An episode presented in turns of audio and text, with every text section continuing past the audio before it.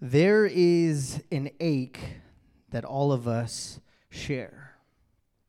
We may feel it in different places, but each of us has this ache. Now, it may not may or may not be visible to the eye, but this ache often changes the way that we live. Many of us have grown accustomed to living with the ache and limping with the ache. Maybe the ache you've brought in with you this morning is something done to you. Somebody broke your trust. Someone betrayed you. Someone hurt you.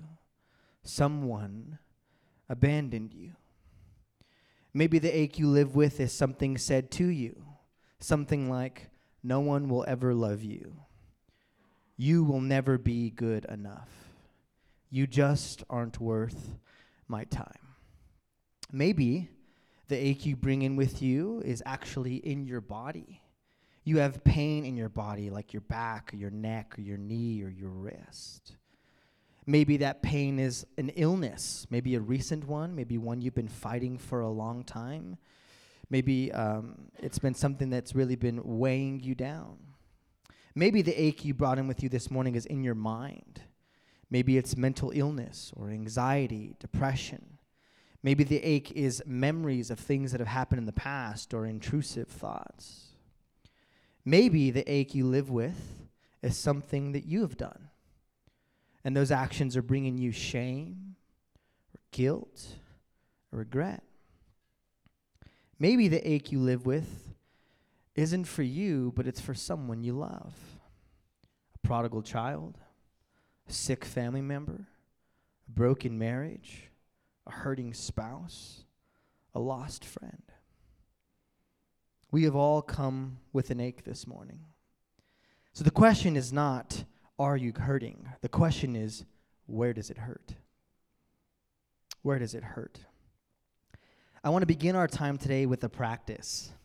We're going to all do this together now. So if you join me in closing your eyes, and there's nothing special about this, people are going to sneak out from the back or something just closing your eyes helps just free you of distractions.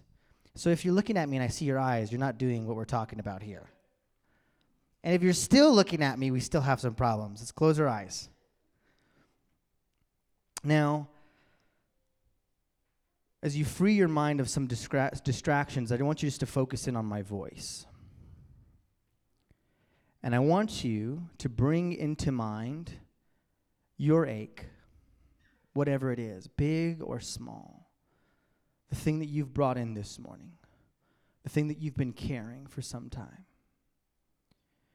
And if you would join me, I'm going to invite you just to put out your hands in front of you in your lap, palms up towards the sky. And I want you to imagine that in your hands you hold that ache, whatever it may be. And right where you are, Will you tell Jesus what's in your hands? Will you tell him what you have been carrying this morning? And just hold it before him now. Jesus, here is our ache. Would you make us whole again? You may open your eyes. We have been in a series entitled A House of Prayer where as a church we've been stepping into all that God has for us in the place of prayer. And today, I want to talk about one of the most important realities of prayer for the community of Jesus followers, and it's this it's healing prayer. Now, if I could be super honest with you, I was kind of nervous about teaching this sermon, and it was really difficult for me to put together. Not because I don't believe in the power of healing prayer, because I do, and not because I'm worried about entering into a difficult space of healing. If you've known me for any amount of time, I'm fine having the difficult conversations. What made this particularly challenging is because it requires a certain kind of risk. It requires a certain kind of vulnerability. And as a pastor in our community, I want to steward this well. I want to encourage our community to step into all that God has for us.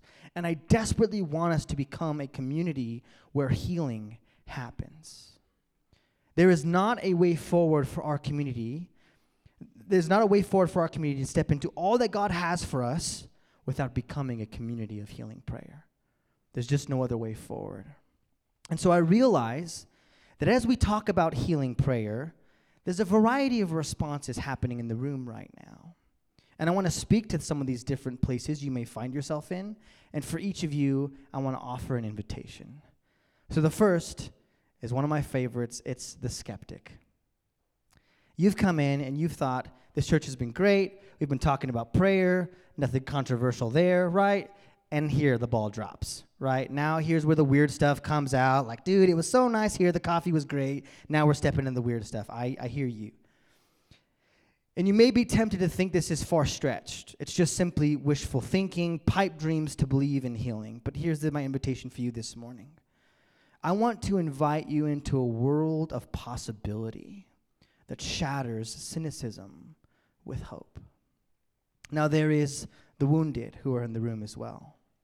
These are those who have asked for healing and did not receive it. And they've come in this morning carrying the pain of that longing unfulfilled. And this morning, I want to invite you to behold the compassion of Jesus, the wounded healer. There are those who are the hopeful, those who have come into this room hoping to encounter God, a God with the power to heal. And this morning, I want to invite you to bring your pain to God and let us experience his goodness. And lastly, is the veterans. These are those who have been through every season imaginable, every kind of prayer, every kind of moment. They have seen God heal, they have dealt with disappointment, and through it all, they've seen the faithfulness of God. And to you this morning, I want to invite you to pray for me as I teach that we may encounter that which you have seen. That we may experience that which you have experienced in your journey with Jesus. And so, wherever you find yourself on this journey, would you just this morning hold your ache before Jesus? And would you accept the invitation of the Spirit to let Him speak directly to your ache today? We live in a broken world. That's not a newsflash for you. You know this, you experience this, you feel this. Chances are, not a single person in this room had nothing that they envisioned in their hands when it came to aching. We all have something. We all walk with some sort of a limp. And despite all of our progress and technological advances, things are still deeply broken. It is into this broken world that Jesus steps into. And as he beholds our world, it's simple. The world as we know it is not how it was meant to be. In the first few pages of the scriptures, we see God speak and breathe out creation, wonderful and teeming with life. Now, one of the funny misconceptions about the Garden of Eden is many people would associate Eden with the word perfect. That's fine. The only problem is the scriptures never make that claim. The scriptures never said, and as he created the earth, it was perfect, without flaw. But it does say this as he created the world, it was good. You see, the world was wild and abundant, filled with life, and God had commissioned humans to partner with Him in bringing out its maximum potential. When I think of Eden, often I think about like a pristine place. No stickers on the ground. We all have like the perfect beach bods, right? All the food is delicious. There's no like creepy crawlers or creepy bugs or snakes or anything of that kind, right? It's sublime. It basically looks like Hawaii in my mind, if I could totally be honest with you, right? That's my imagination. And that creation is just catering to me. But it's more like going out into the middle, middle of the wilderness, is more what Eden was like. It's abundant, it's filled with life, but it needs to be cultivated. It says that God placed Adam and Eve in the garden not to drink mimosas and take a nap but to cultivate it, to work it, to bring it into being, is how Adam and Eve were placed into the garden. However, this is not how the world stayed. Into God's world enters evil. Darkness spreads over creation. Shame covers Adam and Eve. And this darkness vandalizes the world God intended for his people. And the biblical authors call this darkness sin. And sin corrupts everything it touches. God's world was meant to bring forth life and beauty, but sin brings forth death and brokenness. And so, all throughout the biblical narrative, God's people are looking towards a day where one would come along to deal with sin for good, overcome death, heal brokenness, brokenness and push back the darkness. Isaiah envisions that day like this Isaiah 61. The Spirit of the sovereign Lord is on me, because the Lord has anointed me to proclaim good news to the poor. He has sent me to bind up the brokenhearted, to proclaim freedom for the captives, release from darkness the prisoners, to proclaim the year of the Lord's favor and the day of vengeance of our God, to comfort all who mourn and provide for those who grieve in Zion, to bestow upon them a crown of beauty instead of ashes, the oil of joy instead of mourning, and a garment of praise instead of a spirit of despair. It is into this longing, waiting, and brokenness that Jesus steps onto the scene. Now, here's what's incredible. As Jesus arrives on the scene, the first sermon he gives in the synagogue is from this passage. He stands before the people in a meeting like this. He opens the scroll of Isaiah and he reads this passage before the community. And he gives one of the shortest sermons ever. All he says is, This has been fulfilled in your midst peace, right? And just dips out of the scene. In those few words, Jesus is saying so much. So much that the community wants to have Jesus killed because he just made an audacious claim. He's saying, I'm the Messiah. Now, before you get all high and mighty on the Jewish people that day, oh, didn't you realize it was Jesus? How would you feel? You walk into this gathering, I read this text before you and say, guys, I'm the Messiah. I feel this. You better run out the door, right? Something's deep. So don't get so angry with them. However, Jesus' life backed up his claims. How Jesus conducted his life affirmed the testimony he gave of himself. And he was the culmination, the fulfillment of all that the people had been looking for. But Jesus makes his mission clear in this moment in the synagogue. And it's this he has stepped into the brokenness of the world to bring healing, to bring restoration. Now, we're going to talk about the practice of healing prayer today. Before we get there, there are three things that we need. John Wimber built this model, and he is one of the OGs on healing prayer. He's got a book, um, Power Healing. Highly recommend it. But there's three phases we need to move for theology, model, practice. These are three things we need for any community to understand. So, first, as always, we begin with a theology. Now, as we, uh, before we jump into the weeds of the theological realities of healing, we need to first define our terms. What exactly are we talking about when we're talking about healing? The Greek word for healing is the word sozo. Can you say sozo? Sozo, yeah. I thought it'd be a cool name for a coffee shop, but whatever. Sozo. And the idea here is to save, to deliver, to set free, to heal. This word is kind of a grab all word that the biblical authors use to de- describe what it's like when you encounter the living God. It's not just about f- healing physical aches and pains, it's not less than that, but it's so much more. The biblical authors use this word to encap- encapture what it means when you encounter God and what happens as you leave his presence. This word sozo is also the same word used for to save. So when someone would come to know Jesus, they receive salvation. Salvation, to be saved, is sozo. That famous line that Jesus says that the Son of Man has come to seek and to save the lost, to save is sozo. And so for the biblical authors, sozo encaptures all of this reality. It is healing, salvation, liberation, deliverance. These are all the same thing. These are all sozo. They're not separate ideas, it's all the exact same thing. And so when the biblical authors talk about healing, it is always holistic in scope. It is never just limited to the body. And so there's a few categories that we're talking about when we're talking about healing. First and foremost is healing from sin. One of my favorite stories in the Gospels is there's a time where Jesus is teaching in a house, and the house is packed, it's filled with people, there's standing room only. And a couple of guys have their friend who is paralyzed, and they hear word that Jesus is able to heal him. And so, what they do, because they can't kind of carry him in through the crowd, they said, We're going to get creative about it. We're going to go on the roof. Now, this is not a shingle roof or something like that. It's all straw and hay and mud. So, what they start doing is just picking the roof apart.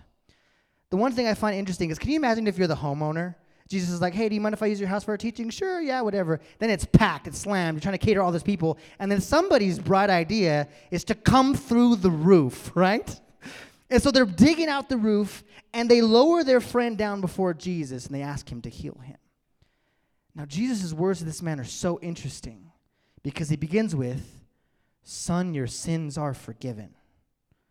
Now, I want you to imagine you're the paralytic being lowered down the roof in this cot.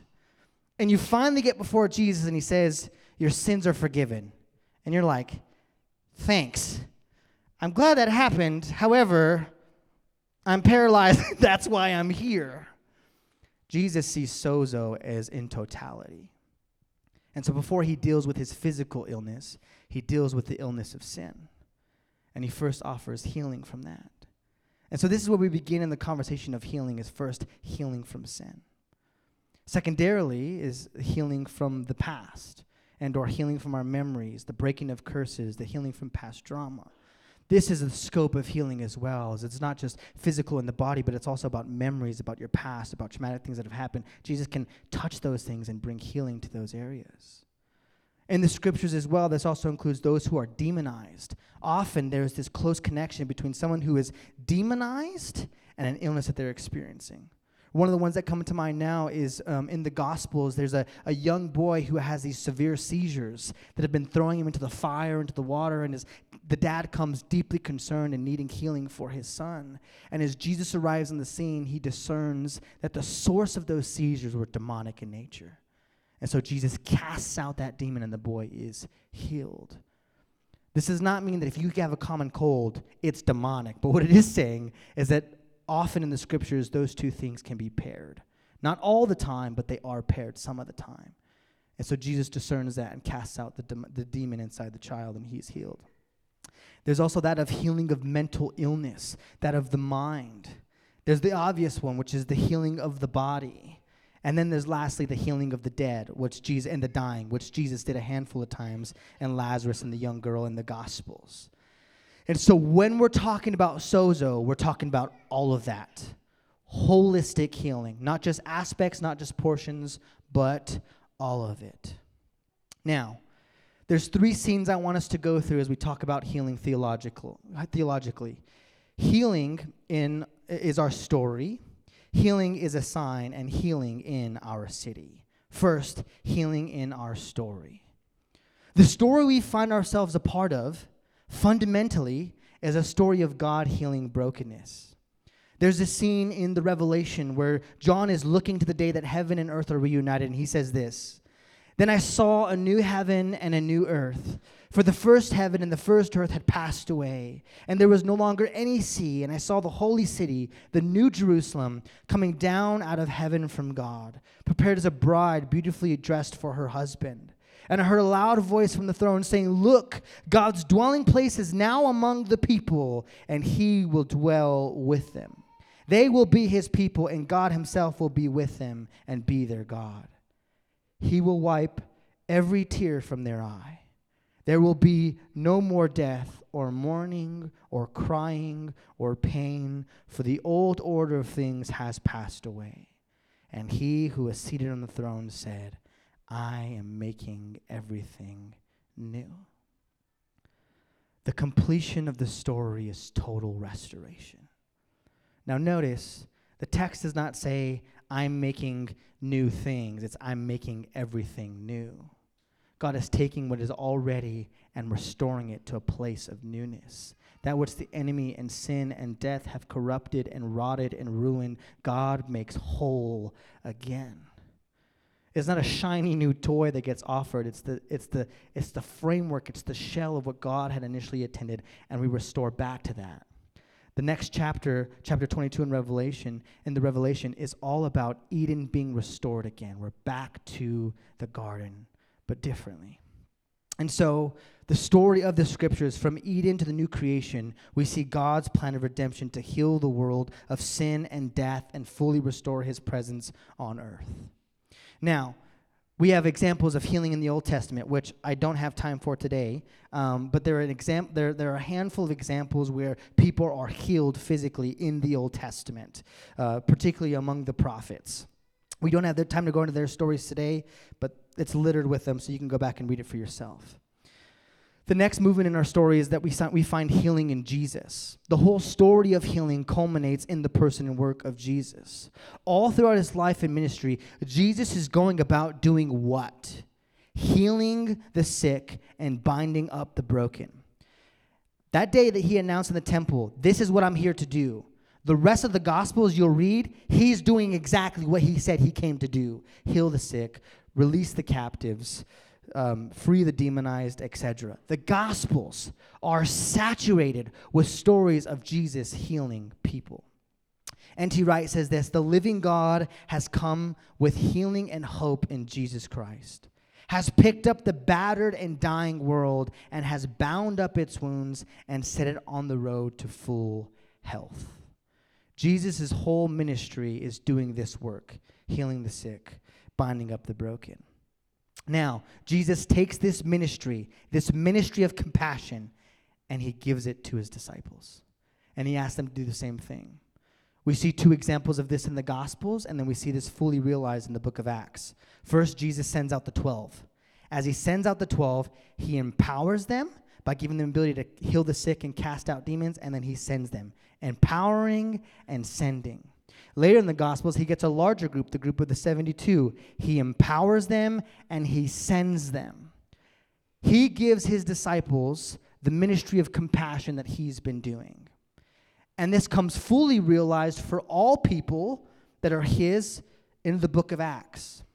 Jesus tells them to wait in the uh, to wait uh, in Jerusalem for the Spirit to come, and then He will send them. And the promise is this: you will do greater works than these that he's been doing. Now, there's all sorts of conversation about what he means by greater greater in quality or greater in quantity. Either way, he doesn't mean lesser. And so he sends his disciples out empowered and sent to go and to do this very work. Uh, Jesus says this in Matthew 10 As you go, proclaim this message the kingdom of heaven has come near.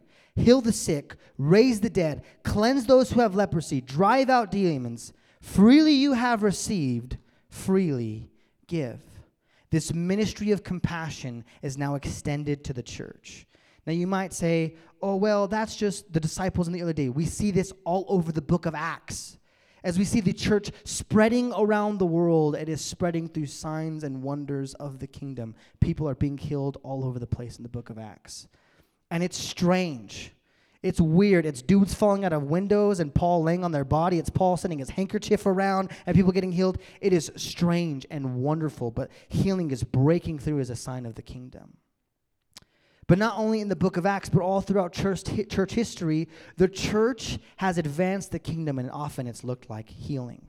Origen, one of the church fathers, says this We too have seen, and this is in 250 AD, we too have seen many persons freed from grievous calamities and from distractions of mind, madness, and countless other ills which could be cured neither by men or devils.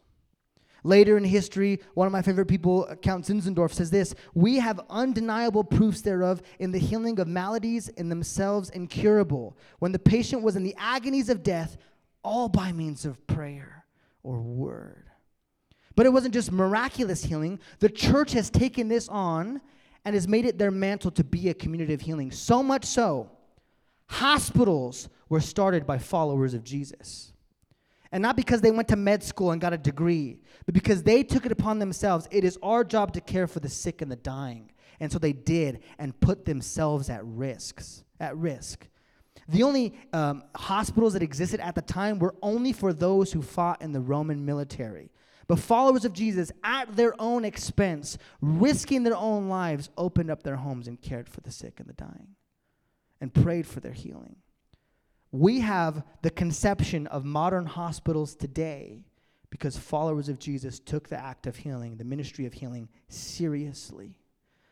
And that's why many hospitals today have Christian connotations in its name because it's birthed out of these movements. Early in the monastic movement, you couldn't start a monastery unless you had an infirmary, a place to care for the sick and the dying. This is our story. We are meant to be a house of healing. Now, time fails to tell you about how deeply interwoven healing is with the community and the people of God. But to say it simply, it's this the community of Jesus has always been known as a house of healing. Alan Scott says this Kingdom power was given to bring wholeness to the whole of humanity, and that's been given to the church, and it's our responsibility to steward. The church has been empowered, and we are being sent to continue the ministry of Jesus and healing in the world today. I have just a few questions for you. What would it look like if we became a house of healing? What would happen if, as people, we began to live into healing as a part of our story? What would our community look like if we took the call to pray for the sick and hurting seriously? I have a hunch it would look like Jesus. It would look like his ministry here on the earth. Now, that's healing as our story. Next is healing as a sign. And this brings us to our teaching text. Since Jesus went throughout Galilee, teaching in their synagogues, proclaiming the good news of the kingdom, and healing every disease and sickness among the people. News about him spread all over Syria, and people brought to him all who were ill with various diseases, those suffering severe pain, the demon possessed, those having seizures, and the paralyzed, and he healed them. Two things always happen with Jesus proclamation and demonstration. Jesus did not just come brokering a good message, he backed it up with divine power. Jesus came and say, I came to free the broken, and then did that exact work. First, he comes teaching and proclaiming. Before Jesus goes and, and models this ministry, and people think that it's just miraculous signs and wonders, he explains what's happening here. And he says it simply like this This is what the kingdom looks like. And then he heals people. And he sets free the demonized. And he restores that which is broken. He is saying that the rule and reign of darkness and sin is over. A new kingdom has come. And this, this kingdom of God has come, and this is good news. But it wasn't just about proclamation, it was also demonstration. Jesus shows that the kingdom has come near with signs of the kingdom. He says, This is what the kingdom looks like it looks like healing, healing from diseases, demonization, pain, paralyzation, even death. Jesus comes not just with good news that the reign of sin and death is over, but with signs that that kingdom has been overthrown and the kingdom of God has come near. Now, there's something that happens in a handful of the accounts where Jesus heals people. And it's almost this throwaway line, but it's beautiful. It says that as Jesus looked out on them, he had compassion on them. Now, the word compassion, when I think about it, it means like, oh, bummer, dude, feel super bad for you. But that's not actually what the word compassion means. Come meaning with, passion meaning suffer. It's to suffer with. What we see modeled in the life of Jesus is not him like, ah, dude, bummer, you're in a real tough situation. But he comes to suffer with us. He comes to be with us. Here's something important for us to understand.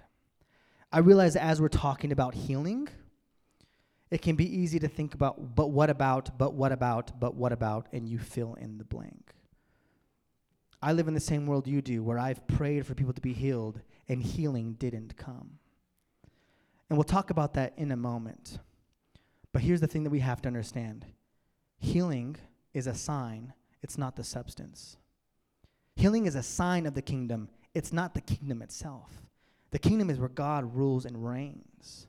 That would be like you mistaking the you are entering Los Lunas sign for Los Lunas on the way coming in by Walmart. You're like, this is it? It's the middle of desert, nowhere. No, that's not it. It's just a sign of the place that's coming up.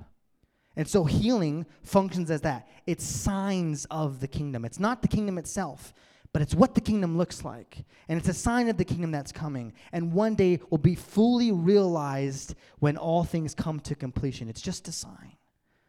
And so we look for the sign and we long for the sign because it means the kingdom is on its way.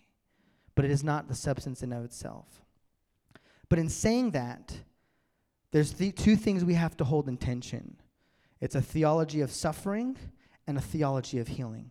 Both of these go hand in hand. It's two sides of the same coin on this side of the kingdom coming. Jesus had compassion. He came to suffer with us. Isaiah 53 says this Surely he took up our pain, bore our suffering, yet we considered him punished by God, stricken by him, and afflicted. But he was pierced for our transgressions, he was crushed for our iniquities. The punishment that brought us peace was on him, and by his wounds we are healed. Jesus, in having compassion and coming to suffer with us, gives us a theology of suffering, gives us a theology and understanding that things won't, all, won't be all the way right until God's kingdom comes to fully realized here. And with Jesus being crucified, he makes healing available for us. But he's not just the God who suffers, he's also the God who makes us whole. By his stripes, the text says, we are healed. Jesus is at the same time the one who suffers and the one who heals. He is the wounded healer, and from his wound, he heals. So, to be clear, healing is not what we aim for, it's not what our hope is in, it's merely a sign. It isn't the kingdom, it's the sign of the kingdom, because at best, healing is what? Temporary. I mean, let's say, think Lazarus' story. Of all the healings, his is the most extra and dramatic, right? Dude was dead for a couple days. Jesus has raised him back to life. That's a pretty crazy story and a pretty dramatic healing. But guess what? Lazarus ultimately what? Died. And there was not another resurrection after that, right? There was no round two. Not until Jesus' kingdom comes in full reality and Lazarus is raised again. But at best, at very best, all healing is temporary until the kingdom comes. And so our hope is not fully rested in that. We can pray for it, we can long for it, we can hope for it, but our hope is not in it. It's in a person who is Jesus, who brings his kingdom. All healing is meant to point us towards the healer, the one who has the power to do that. And so we must hold a theology of suffering and a theology of healing hand in hand. Now, that's the theology of healing. Let's get into a model. First, I want to say this healing is kind of complex, if we could be totally honest. We live in what the biblical scholars call the already and the not yet.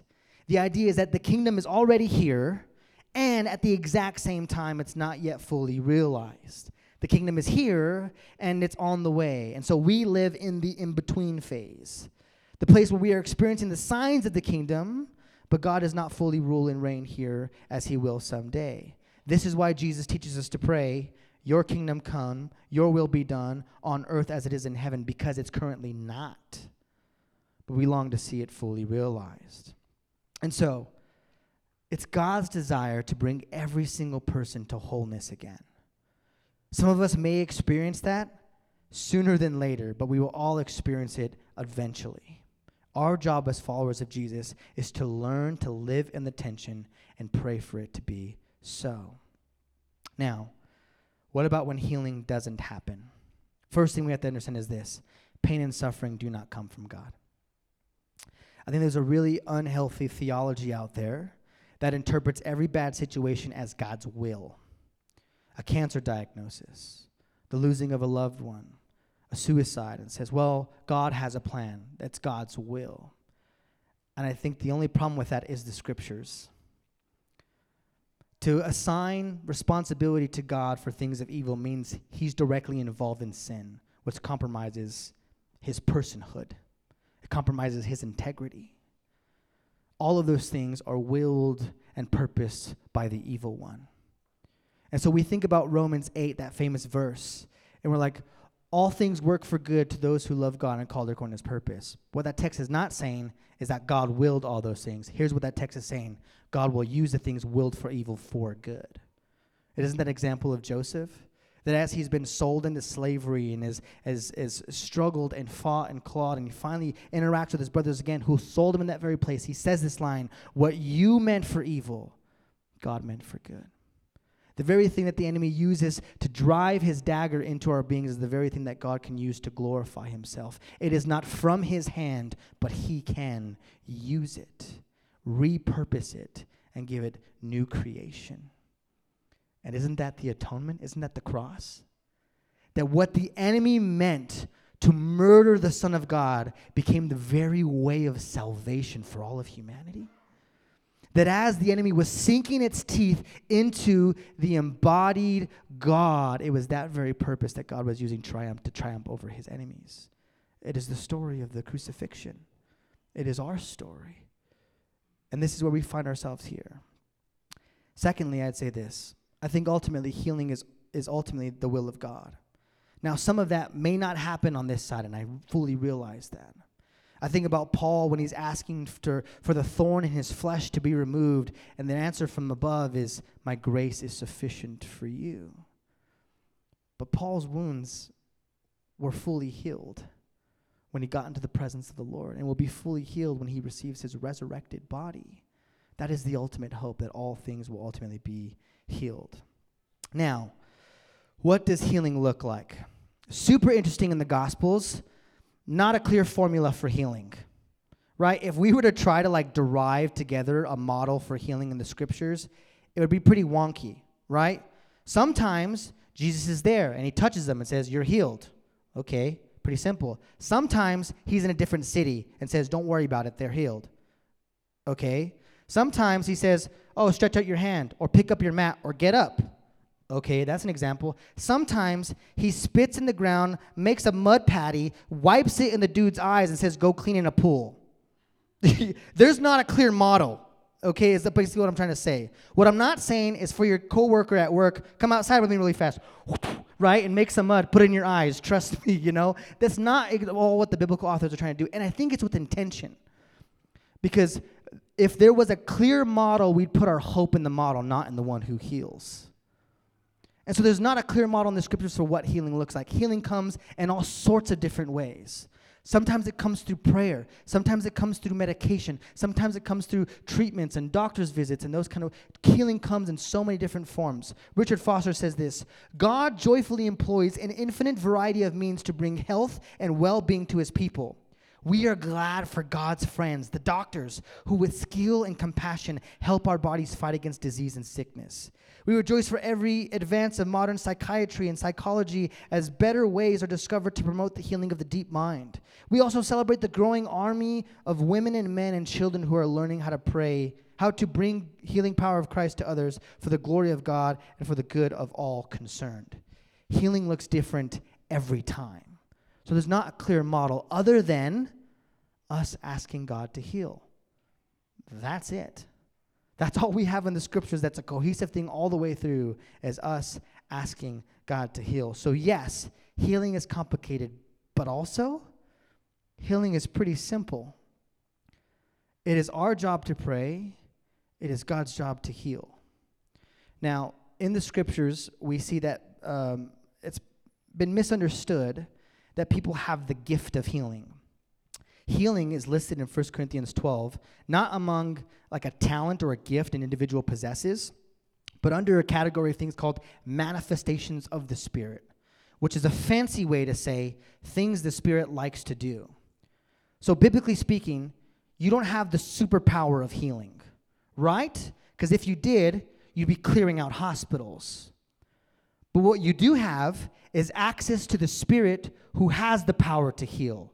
So we open ourselves up, we ask, and sometimes God heals through us. So it's not a power you possess, it's a power you have access to. And that power is bound up in a person who is the Spirit who gives those things. And so our job isn't to heal. You're not going to conjure it up. There's not like a loud enough worship track you could play, and you can't. You don't have to like wear sandals, so like you're in the shoes of Jesus' time or something. You know, there's no formula in that way. All you do is simply ask, and the Spirit decides to to heal or not through you. We will become a people who pray for healing because it's who we are and it's what we're called to do. John Wimber said this Obedience to God's word is the fundamental reason that I pray for the sick and receive prayer personally. Even when I do not see healing as a result of those prayers, I decided long ago that if 100 people receive prayer and only one is healed, it is better than if none receive prayer and none is healed. That's our heart. There's no guarantees, there's no promises. There's the thing, look, we're going to ask. And sometimes God responds, and sometimes we see healing. So, absolutely, we're going to ask. Now, I did a lot of work in terms of unanswered prayers, so if you have more questions about that, there's a whole sermon on that. But I did want to speak into a few things. I know you feel the tension. You read the book of Acts, and then you come to our Sunday gathering, and you're like, things look a little different, right? Our goal is to integrate those th- realities, is that our church would look like the early church in its culture, in its expression today. But we do see a chasm in terms of power. If I'm totally honest, a lot of the Western American church has lost that kind of power. Around the world, in third world countries, it's absolutely there because there's no Netflix and WebMD and all this other stuff to pull them away. There's just praying and asking God, so they do. And they don't run to Twitter to talk about what just happened. They don't even have internet access. They just ask God and He healed them and they rejoice over it. And testimony is heard amongst the people. And so I think there's all sorts of reasons why we don't see prayer like it is today. First, I think it's because of secularism. When you find out someone is sick, what is the first thing you do? You ask them what medication they're taking, have you seen your doctor, all that kind of stuff. And those are good. Do those things. This sermon is not, so out with medicine, we're going back to the old, well, anything like that. But why isn't our first response to ask the God who can heal? And then encourage them to take their medicine and see their doctor. Right? Why isn't that our first response? And why is it when someone feels better, the immediate response is medication must have worked? Oh man, it was that thing that really helped you good. Yeah, you just needed some sunlight and a nap or whatever. And look, there's really practical realities for healing. But we're also often dismissing God out of the equation altogether all the time. We take on a worldview that is more shaped by Western culture than being followers of Jesus. And this is not to say to disregard any of those things. I already explained all of that. It's to say adding God to the equation and inviting God into the place of pain. That is our responsibility as followers of Jesus. Secondarily, I think it's because of cultural Christianity. Frankly speaking, because a lot of people don't really follow Jesus. They ascribe to theological categories that Jesus may or may not possess, but they don't actually follow the resurrected Jesus. They're not actually in step with the Spirit. And so they're not in tune with what God is doing in the world around them. They just ascribe to the ideology that Jesus that their ideology of Jesus presents forth. Thirdly, is because we've had a failure to make disciples. How many times have you been told it's your job to pray for the sick? That's not you bring them to the church and the church pastors do it. It's your job as a believer, filled with the power of the Spirit, to pray for the sick. That's your job. That's what you've been called to do. It's not for the professional Christians or the ones who are on staff. It is you, filled with the Spirit of God, to carry the kingdom with you wherever you go and pray for the kingdom to come wherever it is you go and pray for the sick and the hurting. Many of us don't even have categories for how to pray for the sick because we don't think it's our job. It's somebody else's, or I just put it in the Slack channel and hope that people do it there. No, it's you. You've been called there, you've been commissioned there to pray for healing. And lastly, because we're so dang busy, we fill our schedules and our times and our weeks up full to the max. So even if there was an opportunity, we would ignore it. all of the healings in the gospel come as inconvenience to Jesus. He's always on the way somewhere else where someone comes and asks him for healing. He's in the middle of a teaching and people are waiting in line to get healed. He's on his way to heal Jairus' daughter when the woman with the issue of blood asks for healing. He's on his way to one healing and he gets interrupted by another. The way we see the kingdom come is that we are willing to be interrupted by invitations to partake in it. And frankly, we miss those opportunities because we're just too dang busy. I don't have time for that right now. I got to get to my next thing. So now, we're going to talk about the practice of healing prayer. How do you do this for somebody? Because again, it's not your job to say, hey, Pastor Andrew, someone's really sick. Can you come pray for them? It's your job as a believer to pray for that individual. So, how do you do it? The best way, I think, is often through a series of questions. The first one is this Where does it hurt? Where does it hurt? What's going on right now?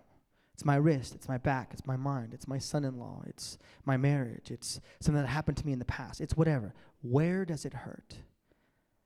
And having them share that with you there. The next question is this What do you want Jesus to do for you? Often, when we hear somebody's issue, we think it's our job to fix it, right? I have back problems. All right, let's fix your back. Maybe that's not what they want. Maybe they're looking for peace or strength or guidance as they deal with their back issues. Oftentimes, when Jesus healed somebody, he would ask them, What do you want me to do for you? And then, oh, I want my eyes healed. Perfect. Let's pray for that. But he would ask them, What is it you want me to do for you? So before we rush in and say, Oh, healing and bring, ask them, What is it exactly that you're wanting Jesus to do for you now? I'm wanting him to give me peace. I want him to give me strength. I'm wanting him to give me wisdom. I want him to bring full and total healing. The next question to ask is this How does God want me to pray? So before you pray for them, ask the Lord, How is it that you want me to pray? And open yourself up to what the Spirit might be speaking. Now, those are the questions you ask. Now, let's get really practical. The next thing you do is you lay hands with permission. this is super important. You're just going to grab your coworker and start praying over them. You ask, Would it be okay if I put my hand on your shoulder and prayed for you? And if appropriate, asking permission to lay that hand in the area of hurt, if it's an area that's appropriate head, shoulder, arm, wrist, whatever. There's so much biblical precedent for this. All throughout the scriptures, we see believers laying hands on individuals, particularly for healing as well. We have examples in the book of James, in the book of Acts, etc lay hands with permission. Is it okay if I put my hand on your shoulder and pray for you? Yes. And then what do you do next? You pray. You ask God to heal, to do the thing. And you don't have to like conjure up some like super sophisticated prayer, pray all these theological points. You just, God, we know that darkness was on the face. You don't have to do all of that. Just, Jesus, please heal. And often, what's a helpful practice is to speak to the thing. If it's lungs, if it's a wrist, if it's a neck issue, wrist heal, lungs open. We see this all throughout the scriptures. Jesus tells the man with the shriveled hand, reach out your hand, pick up your mat. He speaks the specific thing. And then after you prayed, say, is it better? And if their answer is, nope, still the same, we'll pray again. Right? There's this famous story of Jesus healing a blind man. And he prays for him to be healed. And guess what happens? It doesn't work. Jesus is like, so can you see? And he's like, people look like trees.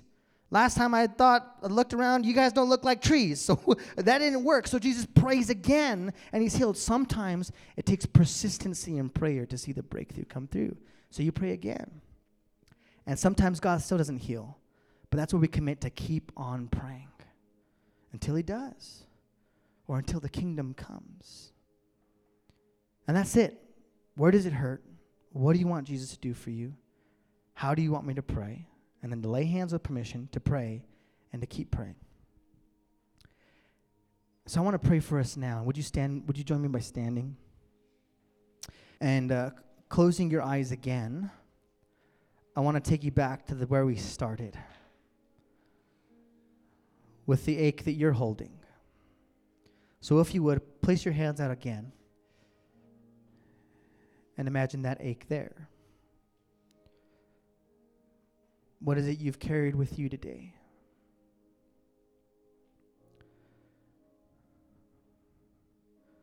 What is it that's weighing in your heart today? What is it you need healing from Jesus today?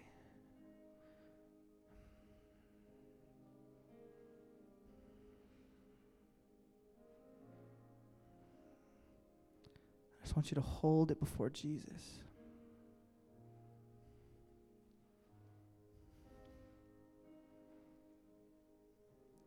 And, church, here's what we're going to do we're going to ask God to heal right now the areas of ache.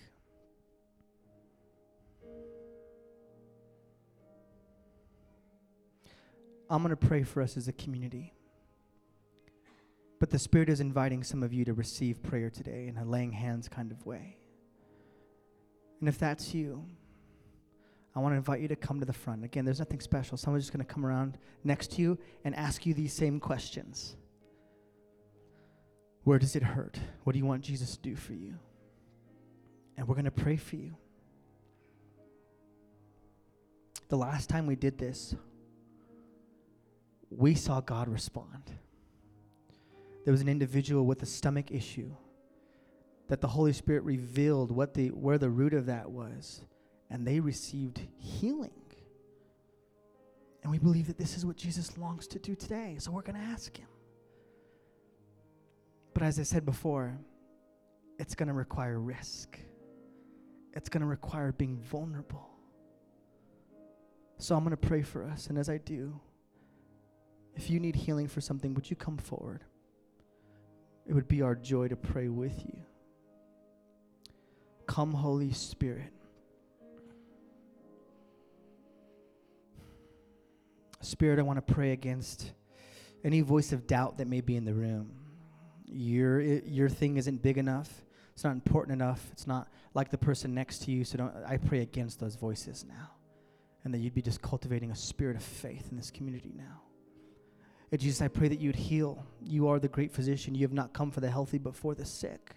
You've come to make things whole again. So, Jesus, we appeal to that heart. We appeal to the crucifixion, the fact that by your stripes we are healed. And we ask you, Jesus, would you come? Would you heal in our midst right now, God? And you see, you see the thing in every person's hand. You know the thing that's weighing them down. You know the thing that's been causing a limp. And I believe today, God, you want to set some of them free. God, would you just cultivate a spirit of boldness to come forward and receive prayer for healing? And that we may that we may stand in the sign of the kingdom, rejoicing in the kingdom that is to come. Come, Holy Spirit.